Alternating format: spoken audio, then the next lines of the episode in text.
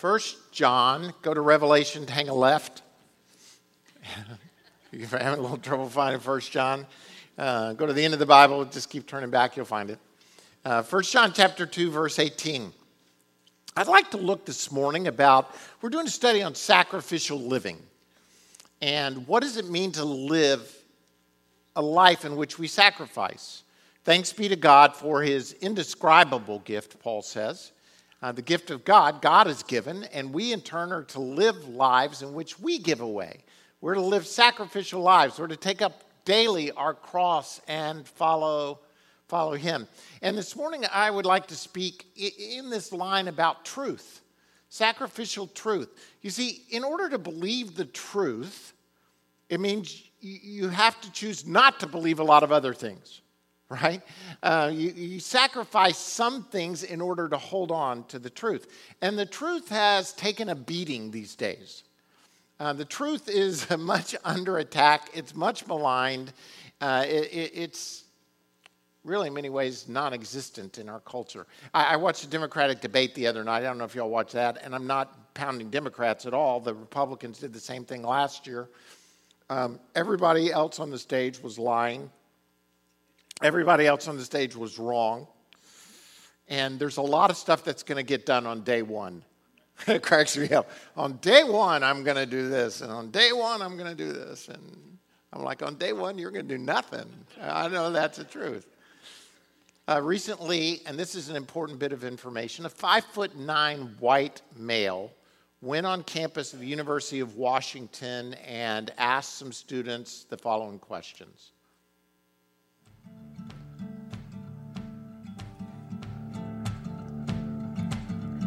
There's been a lot of talk about identity lately, but how far does it go? And is it possible to be wrong? We went to the University of Washington to find out. Are you aware of the debate happening in Washington state around um, the ability to access bathrooms, locker rooms, spas based on gender identity and gender expression? I, I think people should be able to have access to the facility. I think uh, bathrooms could and potentially should be gender neutral because there doesn't need to be a classification for differences. I think people definitely should have the ability to go into whichever locker room they want. Uh, I feel like at least public universities should do their best to accommodate for those who do not have a specific uh, gender identity. You know, whether you identify as male or female and whether you're sex at birth is matching to that, you should be able to utilize the resources. So if I told you that I was a woman, what would your response be? Good for you. Okay. Like, yeah. Nice to meet you. I'd be like, what? really? I don't have a problem with it. I'd ask you how you came to that conclusion. If I told you that I was Chinese, what would your response be? I mean, I might be a little surprised, but I would say, good for you. Like, yeah, be who you are. I would maybe think you had some Chinese ancestor. I would ask you how you similarly came to that conclusion and why you came to that conclusion. Um, I would have a lot of questions just because on the outside I would assume that you're a white man. If I told you that I was seven years old, what would your response be? Um, I wouldn't believe that immediately. Uh, I probably wouldn't believe it, but I mean, I it wouldn't really bother me that much to go out my way and tell you no, you're wrong. I'd just be like, oh, okay, he wants to say he's seven years old. If you feel seven at heart, then then so be it. Yeah, good for you. so, if I wanted to enroll in a first grade class, do you think I should be allowed to? Uh, probably not. I guess. I mean, unless you haven't completed first grade up to this point, and for some reason need to do that now. If that's where you feel like mentally you should be, then I feel like there are communities that would accept you for that. I would say, so long as you're not hindering society and you're not causing harm to other people, I feel like that should be a okay thing. If I told you I'm six feet five inches, what would you say? That I would question. Why? because you're not. no, I don't think you're six foot if you truly believed you're six five, I don't think it's harmful. I think it's fine if you believe that. It doesn't matter to me if you think you're taller than you are. so you'd be willing to tell me I'm wrong? I wouldn't tell you you're wrong. No, but I say that um, I don't think that you are. I feel like that's not my place. as like another human to say someone is wrong or to draw lines or boundaries. No, I mean, I wouldn't just go like, oh, you're wrong. Like, that's wrong to believe in it. Because, I mean, again, it doesn't really bother me what you want to think about your height or anything. So I can be a Chinese woman. You. um, sure. But I can't be a six foot five Chinese woman. Yes. If you thoroughly debated me or explained why you felt that you were six foot five, uh, I feel like I would be very open to saying that you are six foot five, or Chinese, or a woman. It shouldn't be hard to tell a 5'9 white guy that he's not a 6 foot 5 Chinese woman. But clearly it is. Why? What does that say about our culture? And what does that say about our ability to answer the questions that actually are difficult? This is not a sermon about gender identity, in case you wondered, because I started, but I showed that illustration to say that truth has become so relative that we no longer can draw any kind of boundaries or lines without feeling uncomfortable. Uh, not only if, if you went onto a college campus, many college campuses today, and I know we have a lot of college students here, I'm not attacking colleges. I'm a firm believer in it. I've spent a lot of money there uh, over the past years. Uh, I'm a firm believer in colleges. But if you went onto a college campus and asked the question, What is truth? Uh, not only would you get a myriad of answers, probably based on who you are. In other words, to say your, your truth is what you define it to be. Truth is up to you, as we see in these answers, that everybody's afraid to challenge even obvious statements. Jesus stands before Pilate and he says to him in this passage in John, he says, In fact, the reason I was born and came into the world is to what? Testify to what? The truth. The truth. Everyone on the side of truth listens to me. Jesus is saying there is a truth not only is he saying there is a truth, he is saying, I am the truth. And he's standing right before you. There is a truth. Pilate, in that great response and question after this, says, What is truth? The age old question that we all at times have to answer about what is truth. This morning, I want to look at what is truth. And how do we stand on the side of truth? How do we stand with truth? And John is uh, uh, uh, talking about this in 1 John chapter, chapter 2. Now, I, I want to set this up just a little bit because John is going to use the term Antichrist. He's going to, in this passage, talk about the spirit of Antichrist. Now, whenever I use the term Antichrist, most people who have been in church for more than like two days, um, they think about the book of Revelation, they think about the person of the Antichrist. Uh, who is going to come and be a part of the end of time. So when John starts talking about Antichrist, I want you not to think about a person who is the Antichrist. By the way, in my lifetime, there have been a number of Antichrists. I mean, I'm kind of joking, but uh, it seems like everyone from uh, Ronald Reagan to Mikhail Gorbachev mainly because he had that birthmark on his head, you know, people thought he might be the Antichrist.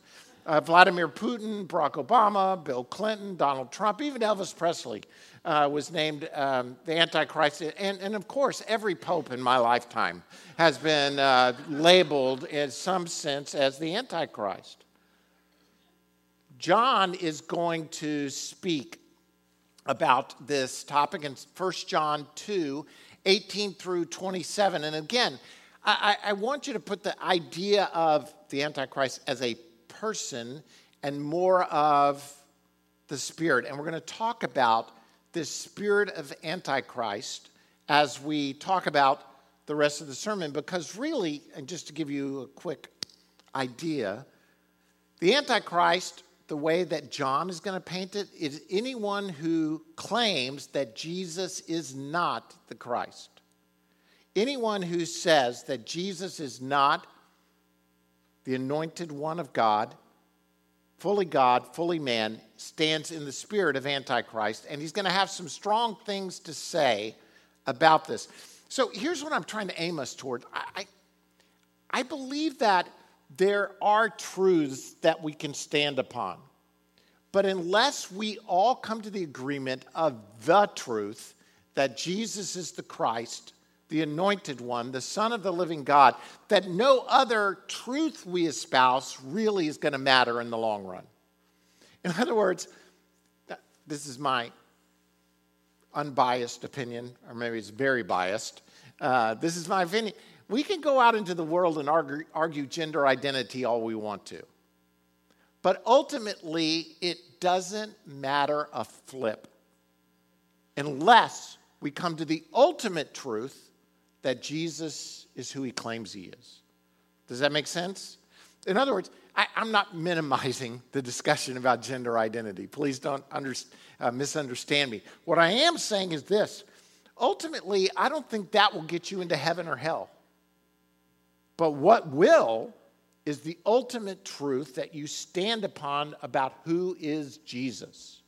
And by the way, I think the rest of truths come out of the truth of who God is, right? If God is true, if we're going to really have discussions, philosophical discussions about truth and things about truth, then ultimately we have to come to an agreement about who is God, that there is a God there is a creator, there is a redeemer, because from him everything else flows.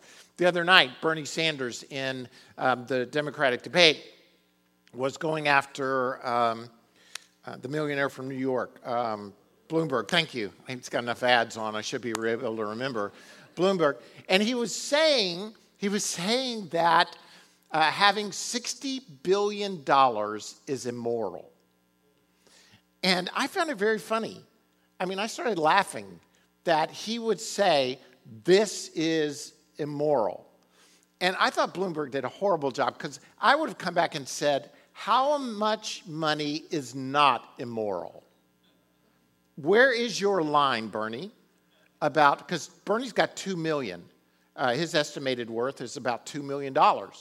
And my, my guess would be that Bernie's line is somewhere just above 2 million. That'd be my guess. I don't know that for sure, but I found it an interesting discussion that now he was, he was claiming that a financial position is immoral. Based on what? Based on who? Based on what truth makes that immoral? Now, I'm not saying it is moral or immoral. I'm just saying that we cannot have a discussion about morality and truth without agreement upon who God is and on who Jesus is. Because everything else will flow from there. Here's First John. I'm going to read this passage and then I want to give you um, some truths about truth as I see it from this passage. John says this Dear children, this is the last hour. I'm not going to comment on this a lot, but Don't you find it interesting that John is saying 2,000 years ago, this is the last hour? This is the last, well, John was saying this is the last hour, we must be in the last minutes or seconds then, as time is going along. And as you have heard that the Antichrist is coming, even now many Antichrists have come. This is how we know it is the last hour. They went out from us, but they did not really belong to us. For if they had belonged to us, they would have remained with us. But their going showed that none of them belonged to us. But you have an anointing from the Holy One, and all of you know the truth. I, I wish you would underline that line right there in your Bible. But you have an anointing from the Holy One.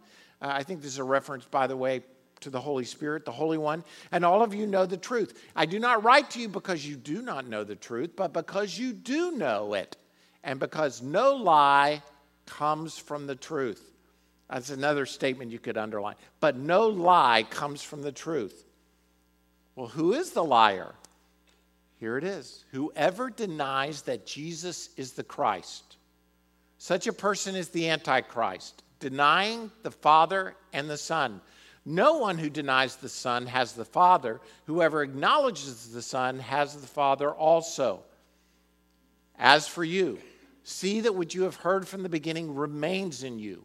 If it does, you also will remain in the Son and in the Father, and this is what He promised us eternal life. I am writing these things to you about, about those who are trying to lead you astray. As for you, the anointing you received from Him remains in you, and you do not need anyone to teach you. By the way, I, I'm going to come back to this, but this is that was not a bad statement about teachers. It was not like, oh, you don't need anyone to teach you, you know it all. He's basically saying this ultimate truth about who Jesus is. Going on. But as his anointing teaches you about all things, and as that anointing is real, not counterfeit, just as it has been taught you, remain in him. I, I, I love John I, uh, for the, the apostle who is the apostle of love, uh, beloved one. He's pretty sharp edged, don't you think? I mean, I, I'm, I'm not quite as bold to say, hey, they're liars. This group, they're liars. The group that left you, they're liars. But John is, because he has known the truth personally, he's known the truth mystically, he's known the truth relationally. He knows the truth, and he's willing to stand and stake his life on truth. Here's what, um, here's some points I'd like to kind of draw from this passage uh, this morning about sacrificially living out the truth. The first thing is believe the truth. Believe the truth, a mental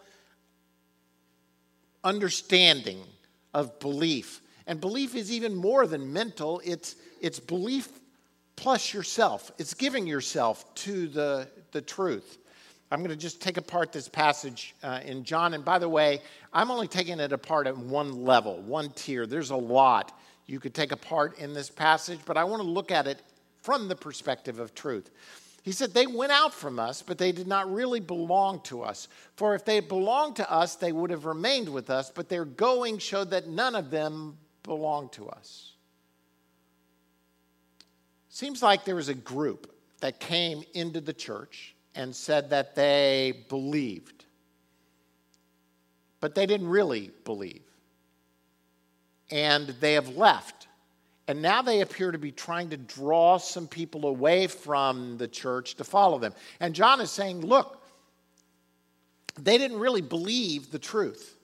They didn't believe what was right. There was some flaw in their belief from the very beginning because if they had really believed it, they would never have left us. So I, there is, at some level, at some level, a body of information that is true. There is something that is true. In other words, I can say that all that it takes for truth is for me to walk in relationship with Jesus, but as we're going to see in a moment, who is this Jesus? There is a truth that is the truth. Do you understand what I'm trying to say?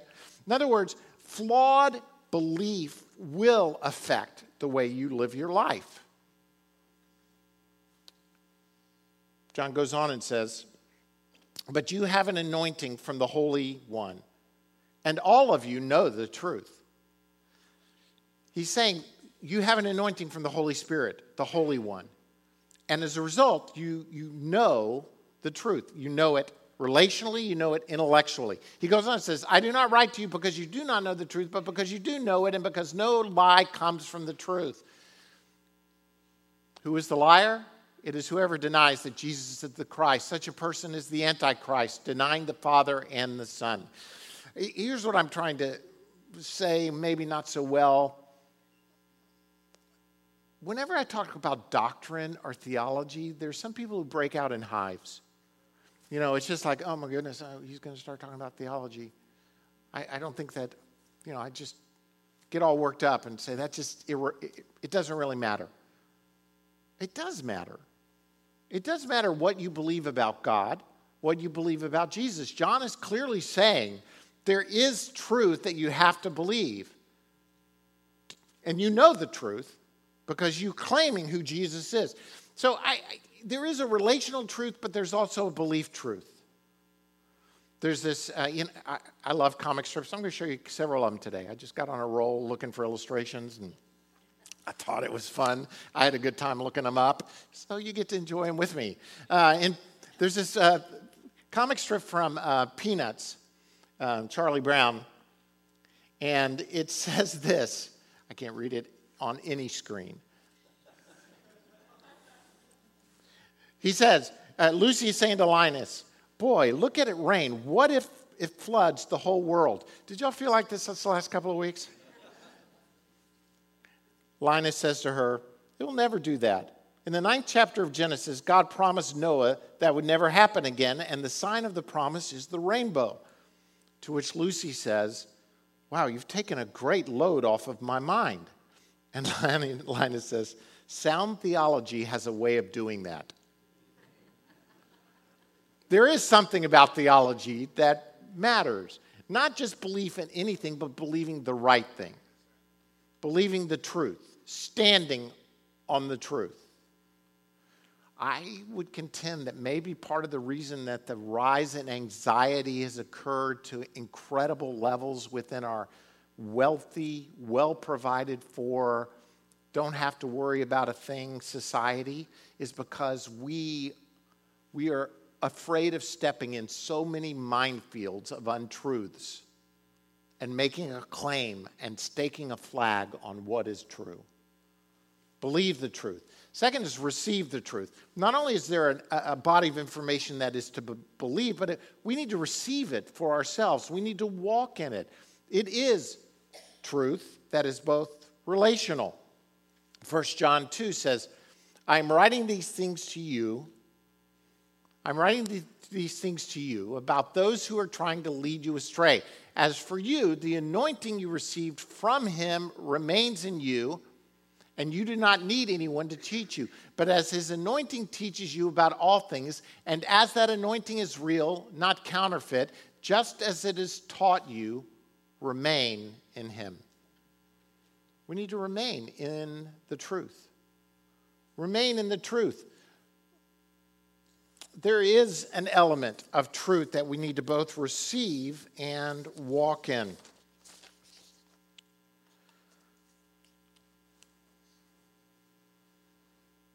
I love my wife, in case you didn't know.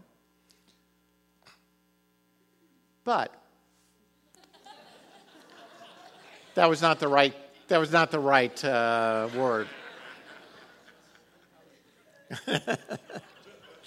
hey, let's just edit that part out. If I only love my wife in the abstract, I love the concept of a wife. I love the concept of who my wife is. If I don't love her in the real, then do I really love her?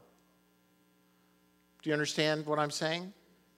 In other words, I used to, when before we were single, I used to have this picture of Kathy on my nightstand. And it was a picture she gave me. It was a, she was beautiful. She still is beautiful. And um, I had this picture of her but then on that day, on June 18th, 1988, when her dad walked her down the aisle and we entered into a relationship as husband and wife, how stupid of me would it be to go back and say, oh, this picture is just so great, when I'm living with the real? Do you understand? In other words, it's one thing to love my wife from afar, it's another to love her and to receive her. And by the way, when I receive her, I don't receive her for who I want her to be, I receive her for who she is. By the way, this is not a marriage seminar, but it could be. Um, I receive her for who she is. Because I've learned certain things in life, one of which is you cannot change another person. You can, listen to me, you cannot change another person. You barely can change yourself. You can't change them. And if all I see in my wife is a person that I want to become like I want to make her to be, in the image that I want her to be, then I'll never receive her for who she is. By the way, this is really good preaching. You should probably really hop on it because God, she is who she is. God, who is perfect, Jesus, who is holy. I don't make him in my image, he made me in his. And therefore, I, I, not only, I not only believe the truth, but I have to receive the truth that God is holy and Christ is the anointed one who came and lived a perfect sinless life, who is, who is fully God and fully man, who, who died on a cross for my, my wrongdoing, not just because some bad men put him to death, but for my sins. I received that truth. Now I get to walk in the truth with him. I have to receive the truth. I receive the Holy Spirit as a result. I receive the person, the third member of the Trinity, into me to walk out this life and then be with me through all eternity. Listen, again, we can get on a lot of arguments and tangents, and I think that's one of the things the devil is trying to get us to do is to focus on, and I'm not saying they're not important issues. They are important issues. But at some point, we start dissecting things to the point that we no longer talk about what really matters the truth and the person of Jesus Christ. The truth that we have a God who's created us. The truth that God doesn't hate us and God is not mad at us, that God loves us so much that he sent his own son to die for us. And we need to walk in this. And then, once we do, are things going to be perfect between us, me and you? Mm, probably not. Because you got some flaws. and so do I. I've got my issues, and so do you. But if together we stand on the truth about who God is and who Jesus is, we can work through all the other minor things. Which leads me to the next point, which is protect the truth. Protect the truth. Please stay with me when I, or, and understand that what I'm trying to say is truth is under attack. Truth is under attack. It may manifest in these far out fields, but the far out fields, they're trying to burn their way down to destroy the inner one. They're trying to, to, to get to the point. Satan doesn't, I don't really think Satan cares about certain things. But if he can get us focused on those certain things, or he can get us to agree there is no truth, and, and you saw the progression in the video. That's why I wanted to show it to you. It sounds, we, we in a society are at a place we don't want to claim that there is a difference in gender. You, you just choose whatever gender you want to be And, but that it has ramifications because now we can't agree on how old I am. Now we can't agree on how tall I am. We can't, we can't agree. And all of those decisions are working their way toward the ultimate truth about who Jesus is, in my belief. Because Satan doesn't want you to worship Jesus, he wants you to worship himself. The battle of the ages about who will you worship. And, and we need to protect the truth that everything else that stands against that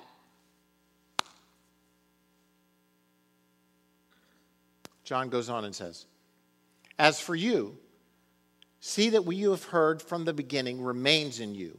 If it does, you also will remain in the Son and in the Father. And this is what he promised eternal life.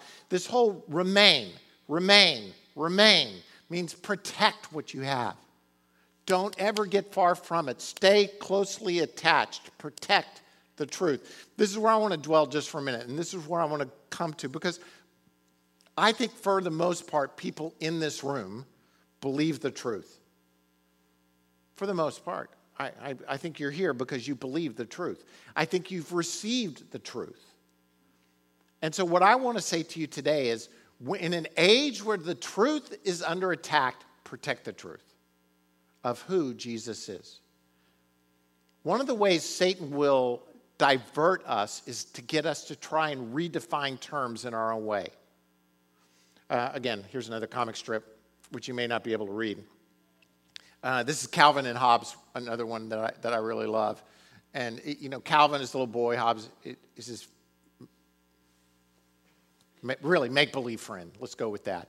And so he's, he's in a plane, and, and Hobbes says, There's a crackle that comes on the radio and says to Calvin, enemy aircraft at two o'clock. And Calvin says, Well, great. What do I do till then?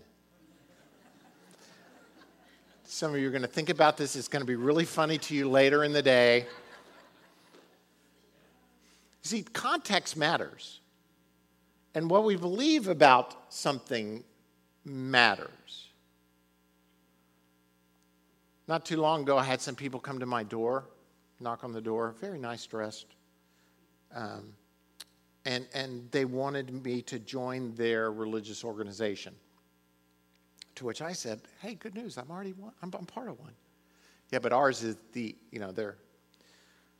And I said, well, great, you know, I, I believe in Jesus. And they go, oh, we believe in Jesus too. And I said, oh, great, you believe in Jesus. You believe that Jesus is fully God and fully man who came to die for all of our sins. Well, not exactly. I said, Really? I said, Because that's what the Bible says. I'll go get my Bible and we'll look at John together and we'll read it together. And they didn't want, um, they didn't take me up on my offer. Uh, they decided they didn't want to stay and talk to me very much longer. You see, what happens is with certain people, they know I'm going to agree that there is a Jesus, but I'm going to redefine who Jesus is. I'm going to redefine him and make him like I want to make him. And therefore, when we come together and talk and we talk about Jesus, you'll assume that I'm talking about the same Jesus you're talking about, but I'm not. What happened in John's era, which is pretty similar to the guys who knocked on my door, by the way, is there is this idea called Gnosticism that basically said that which is holy and that which is physical can't, can't be in the same space because holy is perfect, physical is imperfect. So Jesus could not be fully God and fully man at the same time. So they had worked out this complicated system where moving from God, there are different emanations of God or different types of the way God is until there is a Jesus who was from God, but not God. You understand? No, you don't, because I don't really either. Um, but that's all right. That's all right. But these guys were teaching, they're the ones probably who had left. And they're trying to go back into the church and say, you, you, guys, you got this thing about Jesus all wrong. He wasn't fully God and fully man. And John says, Who is the liar? It is whoever denies that Jesus is the Christ. Such a person is the Antichrist, denying the Father and the Son. He's saying anyone who denies that Jesus was fully God, fully man, Jesus is the Christ, the anointed one. John knew clearly what he was talking. I mean, he had a full meaning on this. Jesus is the Christ. He's saying that if you are there, then you're a liar. Again, I'm not I throwing that term liar around. John uses a lot. If I say, if you say you love your brother and, I mean, I hate your brother and love God, you're a liar. The truth is not in you. Well, thank you, John, for clarifying. But he wants to make it clear there are certain truths that stand antithetical to who God is anti, against, anti theos, against God, the antichrist. Again, we think of antichrist as a person, and he will, she, he will be a person. But right now, we stand in the truth of who Jesus is. We have to stand here. And some of us would say, you know, that is just such a big truth. I will never deny that. That is such a big lie. Let me tell you that we as a society are more susceptible, actually, to big lies than little ones. Let's talk about Hitler for a second. that was a quick jump, wasn't it? Mein Kampf, written in the 1920s, My Struggle, according to Hitler. He, he, he, in this book, one of the things he does is he says that people are, are susceptible to the big lie. And he defines the big lie in this context as this The Jews have claimed that we lost World War I because of a German officer named Erich Ludendorff. That's what he called the big lie. That this is not true. We, did, we as Germans did not lose World War I because of Erich Ludendorff. But because the Jews have claimed this, our nation has received this lie. And as a result, here's where we are. And he tries to combat this big lie. Well, what he does, in fact, is this he perpetuates another lie. He makes this lie the truth for him, blaming the Jews for blaming Ludendorff. Now he blames the Jews and says all of our problems as a society rest back on those who are from Jewish ancestry. The Jews are our problem. So now he creates a big lie through which he can rally people, the nation of Germany, to himself. Do you understand? Hello? You understand? It wasn't true, but he, he made it sound as if it were true. And later on, he defends himself and says, No one will ask the victor if he told the truth. No one's going to ask the person who wins, Hey, were you lying? The victor gets to set his definition of truth. Oh, people, I, I'm not going to go into this with our society. I mean, we are, we are on the border. If we're not careful, we have no idea what's true. We're raising a generation that says truth is whatever you make it. And let me tell you this whenever we say truth is whatever you make it, we will eventually make it in our image. We will, we will eventually make it like we want. And who is the we that wants it?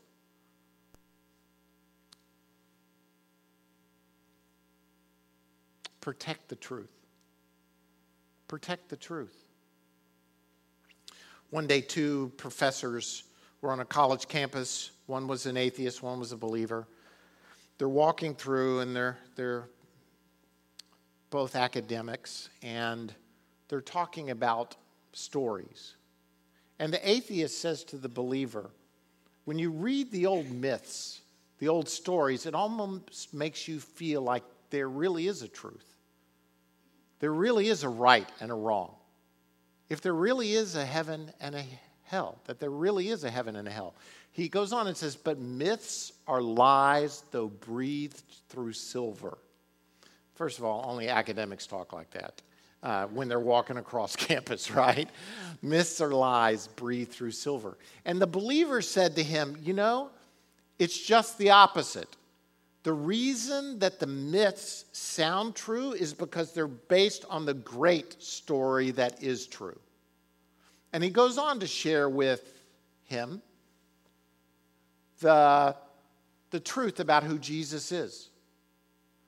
Well, over the next couple of years, um, the atheist actually becomes a believer based on really interactions with his friends and his own investigation. And the atheist was C.S. Lewis. Um, the believer was, C.S., uh, was uh, Tolkien, who went on to write The Hobbit and Lord of the Rings, you know. Um, and, and C.S. Lewis eventually writes an essay called Myth Became Fact and talk, talking about the truth that is Christ. And that all stories come back to, in some way, shadow the true story. Some of you are like, I don't know. Well, let me give you a couple examples. Beauty and the Beast. The beast is transformed by his love. You're transformed by the love of God. The Lion King. When the, when the king, the, the right king is in place, everything is put in its proper order. Beauty and the Beast. raised from death, really, by love. I mean, there's, there are truths in, in stories. Why do our hearts go to these stories? Because ultimately, our heart is drawn to ultimate truth. And ultimate truth is that God is, God is love, God sent his Son to die for us. His Son is fully God and fully man. And every other truth comes, comes out of that. Protect the truth. Protect it at all costs. Because if you give up on this truth, your, your entire worldview will crumble around you. Final point is this live the truth. Live the truth. As for you, the anointing you received from him remains in you, and you do not need anyone to teach you. But as his anointing teaches you about all things, and as that anointing is real, not counterfeit, just as it has taught you, remain in him. To me, this is more than just the remaining and protecting, it is living it out. Live out the truth that God has placed within you. When you go from this place, it's one thing to believe, it's another thing to receive, it's another thing to protect, but it is an entirely different thing where you are to live out the truth. I, I, I would hope our world becomes less hostile to the gospel, but I don't see that happening. Now, I'm not really prophetic in this sense, but it seems like all indicators are that in our society, Western culture, it's becoming more hostile. We have a family friend who's studying in London this, um, this semester, Samford student. Godly young woman, raised in the South, goes to Samford, now goes to London, and is placed in a, in a she's doing volunteer work in an organization that's battling human trafficking only, she's the only believer. She's never really been in a place in which everybody is anti God, who's hostile to the gospel. She's trying to navigate her way through what the world is becoming like in this post Christian culture. And by post Christian, I don't mean, oh, listen, you can be whatever you want. Well, you can be whatever you want except a Christian. Now we're going to stand against that religious extremist you are, that's becoming hostile to the gospel. What's going to happen as that, again, we're in a, Alabama, which still has a certain tolerance, understanding, historical connection. What happens if you move to London, LA, New York. And what happens when LA, New York, London becomes Alabama? Will we stand still for the truth? Will we live out the truth and protect the truth? John says the only way you're going to do it is by the anointing of the Holy Spirit and constantly remaining in Him. Blaise Pascal, one of the great, brilliant philosophers, thinkers, scientists, said this He that takes truth for his guide and duty for his end may safely trust to God's providence to lead him aright. I know that's a lot of wording, but ultimately he's saying receive the truth, protect the truth, walk in the truth. Let it be the the the compass that points you.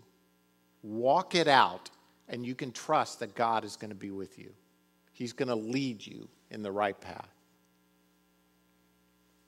One of the things about sacrificial living is this to live in truth means that you sacrifice receiving the things that aren't truth.